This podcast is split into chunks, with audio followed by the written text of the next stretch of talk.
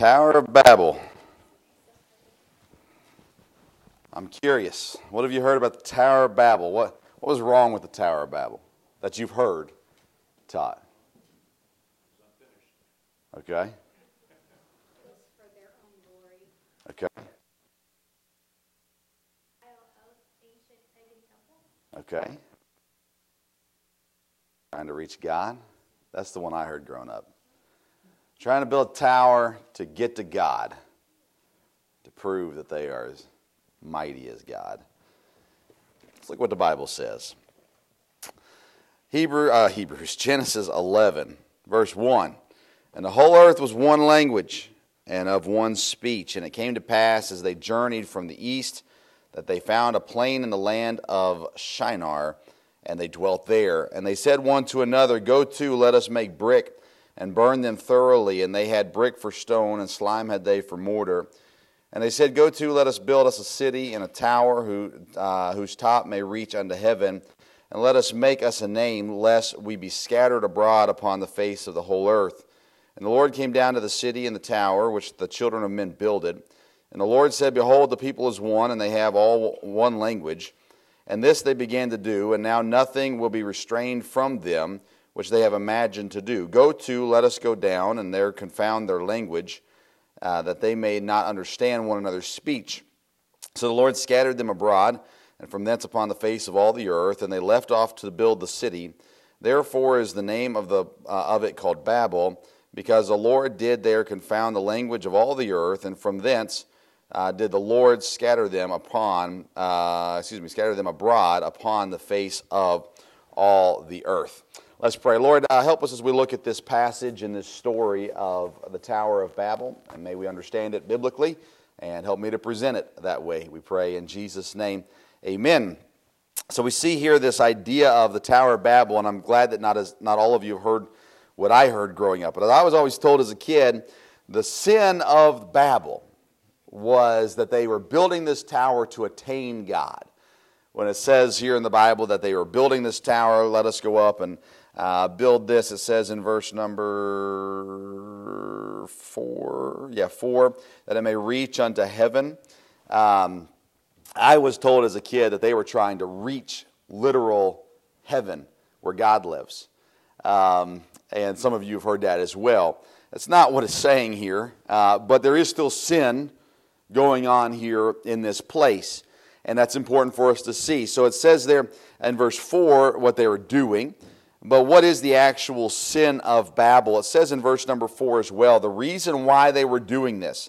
It says, They uh, go, let us build up a city and a tower whose top may reach unto the heaven, uh, which just means a very large tower, very tall, very large, very seeable, right? Visible, uh, a tower.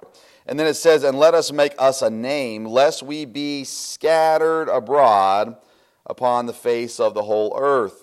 So their concern was being scattered, uh, which is interesting because their desire was to be a great nation, to be a great city, and to stay together and to not spread out.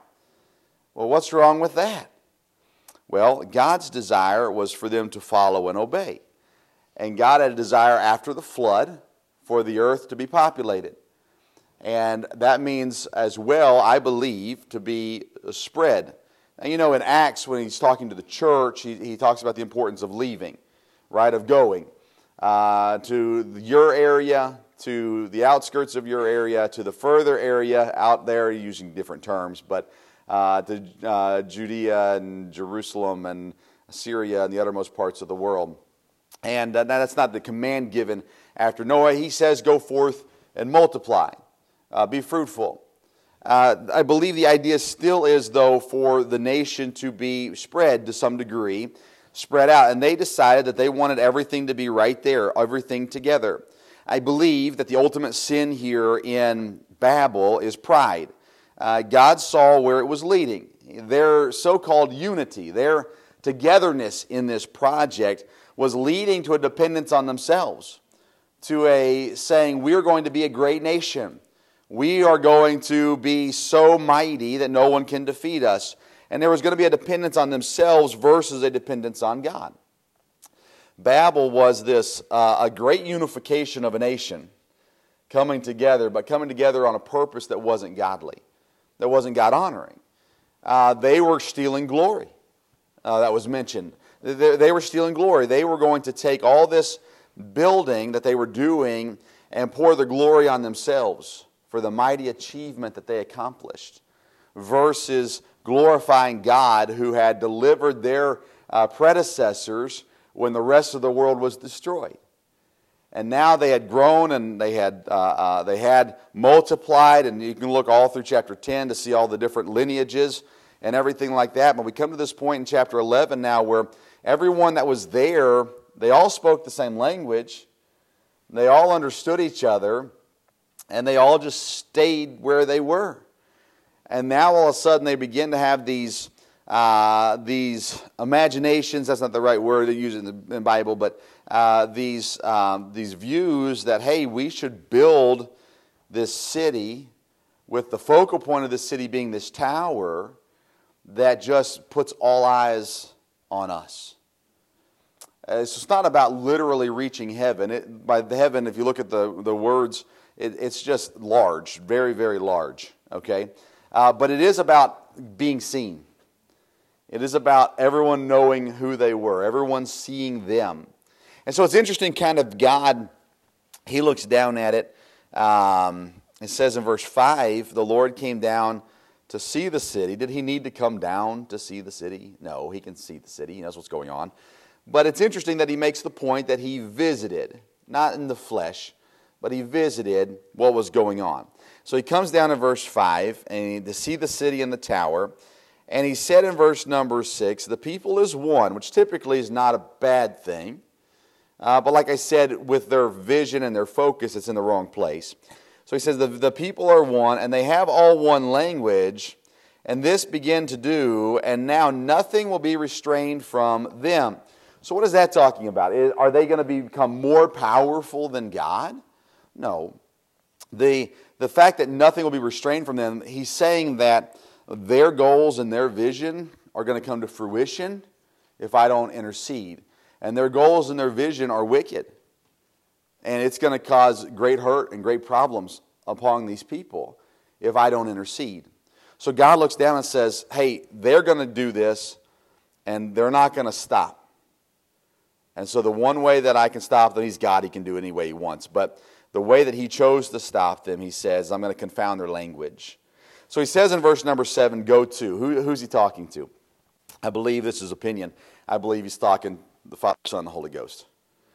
Just like when he's talking about creation, that, that we will make them in our image. Um, he says, just as the people said, go to, God says, go to, let us, God the Father, God the Son, God the Holy Ghost, go down and confound their language, that they may not understand one another's speech.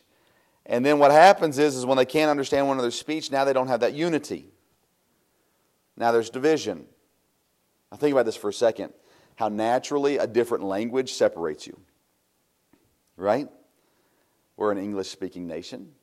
Anyone who has come to America with a different language has faced some adversity, has faced some automatic division. Now, you can say, no, no, that's not true if you want to, but read the history books. Anybody that's come to America with a different language uh, originally faced, faced some issues um, some racial issues or some, um, uh, would be the right word for it, but uh, adversity because people were mean, cruel, rude, whatever you want to call it, to them. And the same is true really anywhere in the world you go. If you come with a different language, most of the time you're not automatically accepted. There is a little bit of, oh, they're those people. And we see this naturally occur when the languages were scattered the people scattered. They've been to go, go away from each other, get with the people that, could, that they could understand now, and go off and do what, uh, life with them, right? Which is, again, I believe God's plan for them before the language scattering was for them to go out and be fruitful and multiply and, and, and make, uh, use the, what God had given and the places that God had given. Go out there and inhabit these places. Uh, but they weren't going to do that. They were going to stay there and they were going to build on their own glory. So God said, I will make you glorify me ultimately. And so they scattered and they went in different directions. Um, you, in verse 10, it goes into the generations again and get into Shem uh, and those sorts of things. And we're not going to look at that today, but uh, and you see through who, who follows in the lineage and things like that. But it was a result of Babel, a result of God coming down and saying, the goal of these people is not my goal. And so I cannot allow it to happen. And he said, if I, if I leave it as it is, they will accomplish their goal, which will be, remember, just uh, with their ancestors before them, the whole world was wicked. And it was destroyed, with the exception of their ancestors, Noah and his sons and their, their wives. And God said, We're not, He already promised not to do that again, right? After the flood. So now we see Him saying, I cannot allow this to go on the way it's going on. So He brings down the different languages, uh, uh, changes their, their speech. They couldn't all understand each other anymore and they dispersed. It's interesting throughout history, God's dispersion of people. Um, you know, God's choice of punishment, so to say, here in verse number seven, is dispersing them. It's spreading them out. When God told the church to go forth in Jerusalem, Judea, Samaria, the outermost parts of the world, and they didn't do it, what did God do? He dispersed them. Um, uh, persecution came on the church, and they had to flee. Next thing you know, they did what God told them to do, just God had to do it the hard way, right? You get the option, the easy way and the hard way. Um, they chose not to obey. Persecution came. People ran for their lives, literally. And now you got churches planting up all over the place. And that's what God intended from the beginning. It didn't happen. Slightly different here in the Old Testament with the situation here, but at the same time, somewhat similar as well. And it's just a reminder if God tells you to go and you don't go, He's going to make you go. Remember Jonah? We'll get to him in coming coming months, but God said, Go, Nineveh, or go to Nineveh, Jonah. And Jonah said, No. And God said, Oh, no, you're going to go to Nineveh. Um, you're going to go to Nineveh. You're going to get there on a, on a submarine and, uh, and, and a little bit of slime, but you're going to get there, all right? Uh, the, the whale ate them, spit them up. Anyways. Um, but it's interesting. These are, these are in, interesting people, right? They said, uh, let's make brick because they didn't have stone in the area they lived. So they made brick and they use slime for mortar. They're, they're uh, innovative people, uh, smart people, talented people. And sometimes that innovation, that smartness, that talent causes you to look at yourself and boast yourself up.